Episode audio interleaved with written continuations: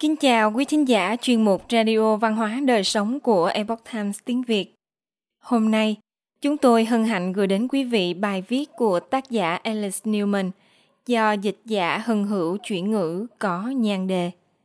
Những người theo chủ nghĩa xã hội sử dụng trường công để phá hoại trình độ học vấn ở Hoa Kỳ. Đây là phần 5 trong loạt bài nghiên cứu nguồn gốc của nền giáo dục công lập ở Hoa Kỳ. Mời quý vị cùng lắng nghe. Nạn mù chữ và sự phớt lờ thực trạng này đang là tình trạng phổ biến và nó đại diện cho một mối đe dọa hiện hữu đối với Hoa Kỳ. Nhưng không phải lúc nào cũng theo cách này. Nó có thể được sửa chữa. May mắn thay, cả nguyên nhân của cuộc khủng hoảng này cũng như giải pháp cho nó đều không phải là một bí ẩn, ít nhất là đối với những ai đã nghiên cứu vấn đề này. Chịu trách nhiệm cho thực trạng nguy hại này đó là các nhà giáo dục theo xã hội chủ nghĩa vào giữa những năm 1800. Cụ thể là phương pháp luận giả tạo họ sử dụng để mượn cớ dạy học cho trẻ em. Tuy nhiên, câu trả lời cho cuộc khủng hoảng mù chữ rất đơn giản. Hoa Kỳ phải quay trở lại những gì đã hoạt động hiệu quả hàng nghìn năm qua và vẫn hoạt động ngày nay, hướng dẫn đánh vần có hệ thống. Vào những năm 1700 và 1800, gần như chắc chắn là Hoa Kỳ có nhiều người biết chữ nhất trên thế giới. Trên thực tế, những người định cư sớm nhất ở Massachusetts, những người thanh giáo, say mê đọc sách đến mức vào những năm 1640, họ đã thông qua đạo luật về quỷ sa tăng xưa, bắt buộc mọi người phải học đọc. Lý do là bởi vì nếu không có kiến thức về kinh thánh, ma quỷ sẽ dễ dàng lừa gạt cộng đồng của họ hơn. Vì vậy, người ta hiểu rằng mọi thị trấn phải tiến đến phổ cập biết chữ. Niềm đam mê đọc viết này đã biến Hoa Kỳ thành một xã hội có nhiều người biết chữ nhất cho đến thời điểm đó. Theo nghiên cứu của học giả Kenneth Lockridge của Đại học Montana, tỷ lệ biết chữ ở thuộc địa New England vào năm 1800 có 90% người dân biết chữ. Ở các thành phố như Boston, con số này là gần 100% ngay cả đối với phụ nữ, điều đó cũng đúng. Theo ước tính của Joe Perman của Park College và Dennis Shirley của Boston College, hầu như tất cả phụ nữ sinh vào đầu những năm 1800 đều biết chữ. Vào thời điểm đó, người dân Hoa Kỳ cũng nhận ra điều này. Trong nghiên cứu đột phá năm 1812 của mình, giáo dục quốc gia ở Hoa Kỳ, Dupont de Nemours ước tính rằng ngay cả trong số những người trẻ tuổi, tỷ lệ người không thể viết chữ, thậm chí là không thể viết ngay ngắn, chỉ có không quá 4 trên 1.000 người. Và vào năm 1800, tờ Boston Review đưa tin rằng không có quốc gia nào khác trên thế giới có tỷ lệ dân số có các kỹ năng đọc viết cơ bản và hiểu biết về đại cương khoa học cao hơn Hoa Kỳ. Xem xét các tài liệu như bài báo liên bang, vốn dành cho người dân Hoa Kỳ bình thường – Rõ ràng là trình độ biết chữ vào cuối những năm 1700 là phi thường, đặc biệt là theo tiêu chuẩn ngày nay. Đáng chú ý là tất cả những thành quả này hầu như không có sự can thiệp của chính phủ và giáo dục. Trên thực tế, hầu hết trẻ em đã được học từ gia đình, sử dụng các tài nguyên đơn giản nhưng hiệu quả cao như Blueback Speller của Noah Webster và New England Primer Hai công cụ này vừa dạy đọc bằng ngữ âm, vừa cung cấp những bài học đạo đức quý giá. Khủng hoảng trình độ học vấn Đến giữa thế kỷ 20, mọi thứ đã thay đổi. Một cuộc khủng hoảng về khả năng đọc và viết chưa từng có trong lịch sử thế giới đã diễn ra. Tỷ lệ biết chữ bắt đầu giảm mạnh, đặc biệt là sau Thế chiến thứ hai. Và ngày nay, dữ liệu của chính phủ cho thấy rằng bằng chứng về sự sụt giảm thê thảm trong khả năng đọc. Vào năm 1993, chính phủ Hoa Kỳ đã tiến hành một nghiên cứu toàn diện nhất về khả năng đọc viết cho đến thời điểm đó và kết quả khiến người ta kinh ngạc. Vào ngày 9 tháng 9 năm đó, trích dẫn nghiên cứu, tờ Boston Globe cho biết gần một nửa số người dân Hoa Kỳ đọc và viết kém đến mức họ khó có thể tìm được một công việc tử tế nhiều nhà phân tích khác kết luận dựa trên kết quả nghiên cứu rằng gần một nửa dân số quốc gia hoặc mù chữ hoặc ít nhất là gần mù chữ. Nói tóm lại, Hoa Kỳ đã bị tàn tật. Một nghiên cứu kết quả liên bang khác được thực hiện một thập kỷ sau đó cũng cho kết quả tương tự. Con số thậm chí còn tồi tệ hơn ở một số khu vực nhất định và trong giới trẻ Hoa Kỳ. Theo khảo sát tiến bộ giáo dục quốc gia gần đây nhất của chính phủ liên bang, chỉ khoảng 1 phần 3 học sinh trung học phổ thông đọc thành thạo. Và ở Hoa Thịnh Đốn, một báo cáo của cơ quan giáo dục tiểu bang tiết lộ rằng 2 phần 3 dân số trưởng thành biết chữ, giảm xuống còn 50% ở một số địa khu. Đáp lại các quan chức hàng đầu của thủ đô đã có một chuyến đi đến Cuba Cộng sản để xem chế độ đó giáo dục trẻ em như thế nào. Tất nhiên, đã có một bản tóm tắt trước dự báo những gì đang diễn ra bây giờ ở Boston dưới thời Bộ trưởng Giáo dục Massachusetts thời đó là Horseman. Ông vốn là một người utopian theo chủ nghĩa tập thể. Ông đứng đầu chiến dịch chính phủ tiết quản trường học ở tiểu bang của mình. Và hơn thế nữa, vào giữa những năm 1800, nhưng các nhà giáo dục chuyên nghiệp có kinh nghiệm đã vạch trần những thủ đoạn đó một cách nhanh chóng và khéo léo, nên đã hạn chế được những thiệt hại. Thủ đoạn bịp bợm của chủ nghĩa tập thể. Gốc của vấn đề bắt nguồn từ phương pháp được sử dụng để dạy đọc. Hệ thống chữ viết trong tiếng anh dựa trên các ký tự phiên âm với mỗi chữ cái đại diện cho một hoặc nhiều âm thanh. Ví dụ chữ cái p tạo ra âm thanh p trong khi chữ p tạo ra âm per. vì vậy từ khi người Phoenicia phát triển hệ thống chữ viết này hàng ngàn năm trước Việc dạy một cá nhân cách đọc liên quan đến việc cung cấp cho học sinh kiến thức để phát âm các chữ cái, kết hợp chúng với nhau và sau đó giải mã các từ. Mục sư Thomas Gallaudet của Connecticut, một bộ trưởng và nhà giáo dục tuyệt vời theo cơ đốc giáo, sau khi học hỏi từ một bộ trưởng Pháp ở Paris, đã tiên phong cho hệ thống mới. Nó được biết đến với nhiều tên gọi khác nhau là phương pháp, toàn bộ từ, phương pháp nhìn như nói, hoặc phương pháp nhìn từ. Rõ ràng là Gallaudet không có gì ngoài thiện ý, ngay cả khi những ý tưởng của ông tạo ra rất nhiều vấn đề. Với cương vị là giám đốc của Viện Tị nạn Hoa Kỳ tại Harvard về giáo dục người điếc và câm từ năm 1817 đến năm 1830. Gallaudet đã làm việc để cải tiến các phương pháp dạy học cho trẻ em bị câm điếc. Bởi vì trẻ điếc không có khả năng nghe âm thanh, Rõ ràng, việc dạy chúng liên kết một số âm thanh với một số chữ cái là không khả thi. Vì vậy, thay vào đó, ông dạy bọn trẻ nhìn toàn bộ các từ dưới dạng chữ tượng hình, tương tự như hệ thống chữ viết của Trung Quốc. Như thể bản thân các từ là biểu tượng, thay vì coi chúng là một nhóm ký hiệu và mỗi từ đại diện cho một âm thanh. Theo đó, thay vì dạy trẻ rằng từ hạt, mũ bao gồm ba ký tự, mỗi ký tự đại diện cho một âm cụ thể Gallaudet đã cho trẻ thấy toàn bộ từ đó, cùng với hình vẽ một chiếc mũ, khuyến khích trẻ ghi nhớ toàn bộ từ và nghĩa của nó. Đối với trẻ em khiếm thính, đây là một bước tiến vượt bậc, nhưng Gallaudet và những người khác đã đưa ra giả thuyết không chính xác rằng phương pháp tương tự này cũng hiệu quả với trẻ không bị điếc. Gallaudet thậm chí còn viết một cuốn sách dạy đọc vỡ lòng dựa trên những ý tưởng này – và bắt đầu quảng bá phương pháp của mình trong giới giáo dục và các ấn phẩm.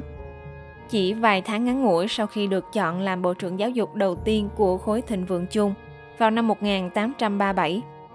Vốn là một người theo chủ nghĩa tập thể, luôn sẵn sàng chấp nhận mọi thủ đoạn. Men đã giám sát việc đưa hệ thống mới này vào các trường tiểu học của chính phủ ở Boston. Đó là một thảm họa. Về cơ bản, Trẻ em đột nhiên gặp khó khăn khi học đọc. Nhiều trẻ có các triệu chứng được chẩn đoán ngày nay là chứng khó đọc. Trong vòng vài năm, các hiệu trưởng trường học ở Boston đã hợp lực để vạch trần và ngăn chặn thủ đoạn này trước khi nó gây thêm thiệt hại. Trong một bài báo gây nhức nhối, hơn 30 hiệu trưởng trường học đã viết rằng như đề xuất của ông Men và những người khác, một sự thay đổi như vậy không nên được áp dụng cũng như duy trì bởi những lý do đúng đắn. Các ý kiến phản biện được đưa ra trong nhận xét về báo cáo thường niên lần thứ bảy của Horn. Horseman chỉ ra rằng nhiều lập luận được đưa ra ủng hộ phương pháp toàn từ, ngụy biện và dựa trên những tiền đề sai lầm. Nhiều lập luận khác thì không liên quan. Và kết quả cũng rất rõ ràng, quá trình thử nghiệm hệ thống mới đã thất bại trầm trọng. Đó là kết cục của thủ đoạn trên, ít nhất là trong một thời gian phục hồi thủ đoạn bịp bợm. Thật đáng kinh ngạc, khoảng 50 năm sau khi bị coi là có hại, phương pháp toàn từ này được nhà cải cách giáo dục John Dewey làm sống lại.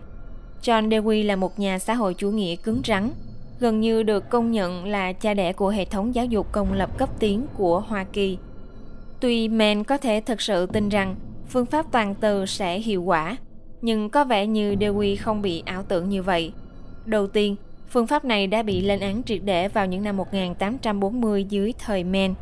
Ngoài ra, Dewey đã sử dụng phương pháp này trên những đứa trẻ trong trường thực nghiệm của ông ở Chicago và cho ra kết quả tương tự như những gì thu được ở các thế hệ trước đó ở Boston. Trẻ em không thể đọc đúng cách. Dewey cũng để lại bằng chứng xác thực về việc mong muốn cố ý phá hoại tỷ lệ biết chữ cao ở trẻ em Hoa Kỳ vào thời điểm đó. Trong bài luận năm 1898 gây tranh cãi của mình, giáo dục tiểu học Frederick, Ông công khai lập luận rằng các trường học không nên chú trọng dạy đọc vì ông tin rằng nó sẽ dẫn đến chủ nghĩa cá nhân. Trên thực tế, ông nói rằng trẻ em mới đi học không nên được hướng dẫn nhiều về BRS, đọc, viết và số học. Thay vào đó, vì rất hâm mộ Liên Xô, Dewey nghĩ rằng trẻ nhỏ hầu hết cần được xã hội hóa đúng cách để trở thành những thành viên có ích cho tập thể. Ông biết ý tưởng của mình sẽ không được các bậc cha mẹ, giáo viên hay những người đóng thuế của thời đại này tán thành. Thay đổi phải đến dần dần, Dewey viết trong bài luận đó. Việc ép buộc nó quá mức sẽ ảnh hưởng đến thành công cuối cùng bằng cách tạo ra một phản ứng bạo lực. Vì vậy, ông cầu cạnh gia tộc Rockefeller và giới tinh hoa. Nhiều năm sau, học trò của Dewey, một tập hợp hỗn độn gồm những người theo chủ nghĩa xã hội và những người theo thuyết ưu sinh phân biệt chủng tộc, đã tạo ra sách tập đọc vỡ lòng dựa trên phương pháp toàn từ. William Gray ở Đại học Chicago, nơi Dewey là trưởng khoa giáo dục trong nhiều năm, đã sản xuất loạt phim Dick and Jane. Trong khi đó, Arthur Guest tại cao đẳng sư phạm của Đại học Columbia, trường Dewey theo học sau khi tốt nghiệp Đại học Chicago, đã xuất bản cuốn Macmillan Readers. Phải mất một thời gian họ mới bắt kịp ở Hoa Kỳ, nhưng sau Thế chiến thứ hai, sau khi tiền thuế bị tiêu tốn, nhiều học sinh của các trường học khu trên khắp Hoa Kỳ bị ảnh hưởng bởi Dewey và thuộc hạ của ông. Chúng đã bắt đầu mua sách và họ đã áp đặt phương pháp toàn chữ cho hàng triệu học sinh nghi thơ. Tỷ lệ biết chữ nhanh chóng lao dốc. Đến những năm 1950, cuộc khủng hoảng nghiêm trọng đến mức công chúng bắt đầu đặt câu hỏi vì sao vào năm 1955 Rudolf Flash đã xuất bản cuốn sách gây chấn động tại sao Johnny không thể đọc để phanh phui trò lừa bịp. Việc dạy đọc trên khắp Hoa Kỳ, trong tất cả các trường học, trong tất cả các sách giáo khoa là hoàn toàn sai lầm và trái với mọi logic và lẽ thường. Ông giải thích chỉ trích phương pháp toàn từ và cuộc khủng hoảng đọc viết mà nó gây ra. Vụ bê bối sau đó khiến nhiều trường phải khôi phục lại cách dạy ngữ âm truyền thống. Nhưng những người utopian ủng hộ cách đọc quái gở đó không biến mất. Chưa đầy 20 năm sau khi Flash và trần chúng, nhà giáo dục huyền thoại và chuyên gia đọc sách, tiến sĩ Samuel Blumenfeld cũng phanh phui họ một lần nữa trong Những người mù chữ mới. Trong cuốn sách, ông đã phân tích một cách có hệ thống những cuốn sách dạy đọc phổ biến nhất đang được sử dụng trên khắp Hoa Kỳ, làm nổi bật các vấn đề của chúng và cho thấy những thiệt hại to lớn chúng đang gây ra cho trẻ em. Vụ bê bối một lần nữa xảy ra và một lần nữa những người ủng hộ thủ đoạn bịp bợm lại đặt tên cho các âm mưu của họ là toàn bộ ngôn ngữ và đưa ra những thay đổi nhỏ, sau đó nhắm thẳng vào hàng triệu trẻ em Hoa Kỳ tàn tật. Thật đáng kinh ngạc khi một số nhà giáo dục không có kinh nghiệm nào lại lập luận rằng dạy trẻ em đọc đúng cách là một phần của một âm mưu to lớn của cánh hữu. Giờ đây, dùng công nghệ mới để quét não cho thấy những tổn thương trong não bộ của những đứa trẻ là nạn nhân của trò lừa đảo Tiến sĩ Stanislas Dehin, giám đốc đơn vị hình ảnh thần kinh nhận thức tại Saclay, Pháp đã chứng minh tác hại đó. Ông giải thích rằng phải dạy trẻ em đọc bằng cách cho chúng biết sự tương ứng giữa âm thanh và chữ cái một cách có hệ thống. Các cơ sở giáo dục giả vờ như không nhận thấy và điều phi lý vẫn tiếp tục diễn ra. Ngày nay, phương pháp toàn từ vẫn ám ảnh các trường công lập trên khắp Hoa Kỳ, thường được sử dụng dưới các thuật ngữ mới như đọc viết cân bằng và đọc có hướng dẫn. theo tiêu chuẩn giáo dục cốt lõi chung Common Core, quốc gia do cựu Tổng thống Barack Obama áp đặt cho Hoa Kỳ. Trẻ em mẫu giáo thậm chí còn được yêu cầu ghi nhớ các từ nhìn. Điều này giúp tăng cường phản xạ toàn từ và có thể gây ra khuyết tật đọc suốt đời, mặc dù có một chút ngữ âm xen vào. Có lẽ đáng kinh ngạc hơn là mặc dù phương pháp đó đã hoàn toàn mất uy tín từ những năm 1840, Tổ chức Giáo dục, Khoa học và Văn hóa của Liên Hiệp Quốc UNESCO tuyên bố trẻ em trên thế giới vẫn nên đọc từ vựng thông dụng. Hãy cân nhắc điều này. Những người không thể đọc, không thể tự giáo dục bản thân một cách dễ dàng, họ cũng dễ dàng bị kiểm soát và bị thao túng hơn nhiều. Và có lẽ đó chính là vấn đề. Với men, đây có thể hoàn toàn là một sai lầm nghi thơ. Chắc chắn, điều đó đúng với hầu hết các giáo viên ở Hoa Kỳ ngày nay. Những người không được đào tạo để dạy học đúng cách. Nhưng thực tế là sai lầm to lớn này vẫn tiếp tục được các cơ sở giáo dục ủng hộ cho đến ngày nay và dường như luôn luôn được thúc đẩy bởi những người theo chủ nghĩa xã hội, chủ nghĩa cộng sản và chủ nghĩa tập thể. Điều này cho thấy rằng có một âm mưu xấu xa hơn nhiều đang diễn ra. Quý thính giả thân mến, chuyên mục Radio Văn hóa Đời Sống của Epoch Times tiếng Việt đến đây là hết. Để đọc các bài viết khác của chúng tôi, quý vị có thể truy cập vào trang web epochtimesviet.com. Cảm ơn quý vị đã lắng nghe, quan tâm và đăng ký kênh. Xin chào tạm biệt và hẹn gặp lại quý vị trong chương trình lần sau. Kính chúc mọi điều bình an và tốt lành đến quý vị cùng người thân.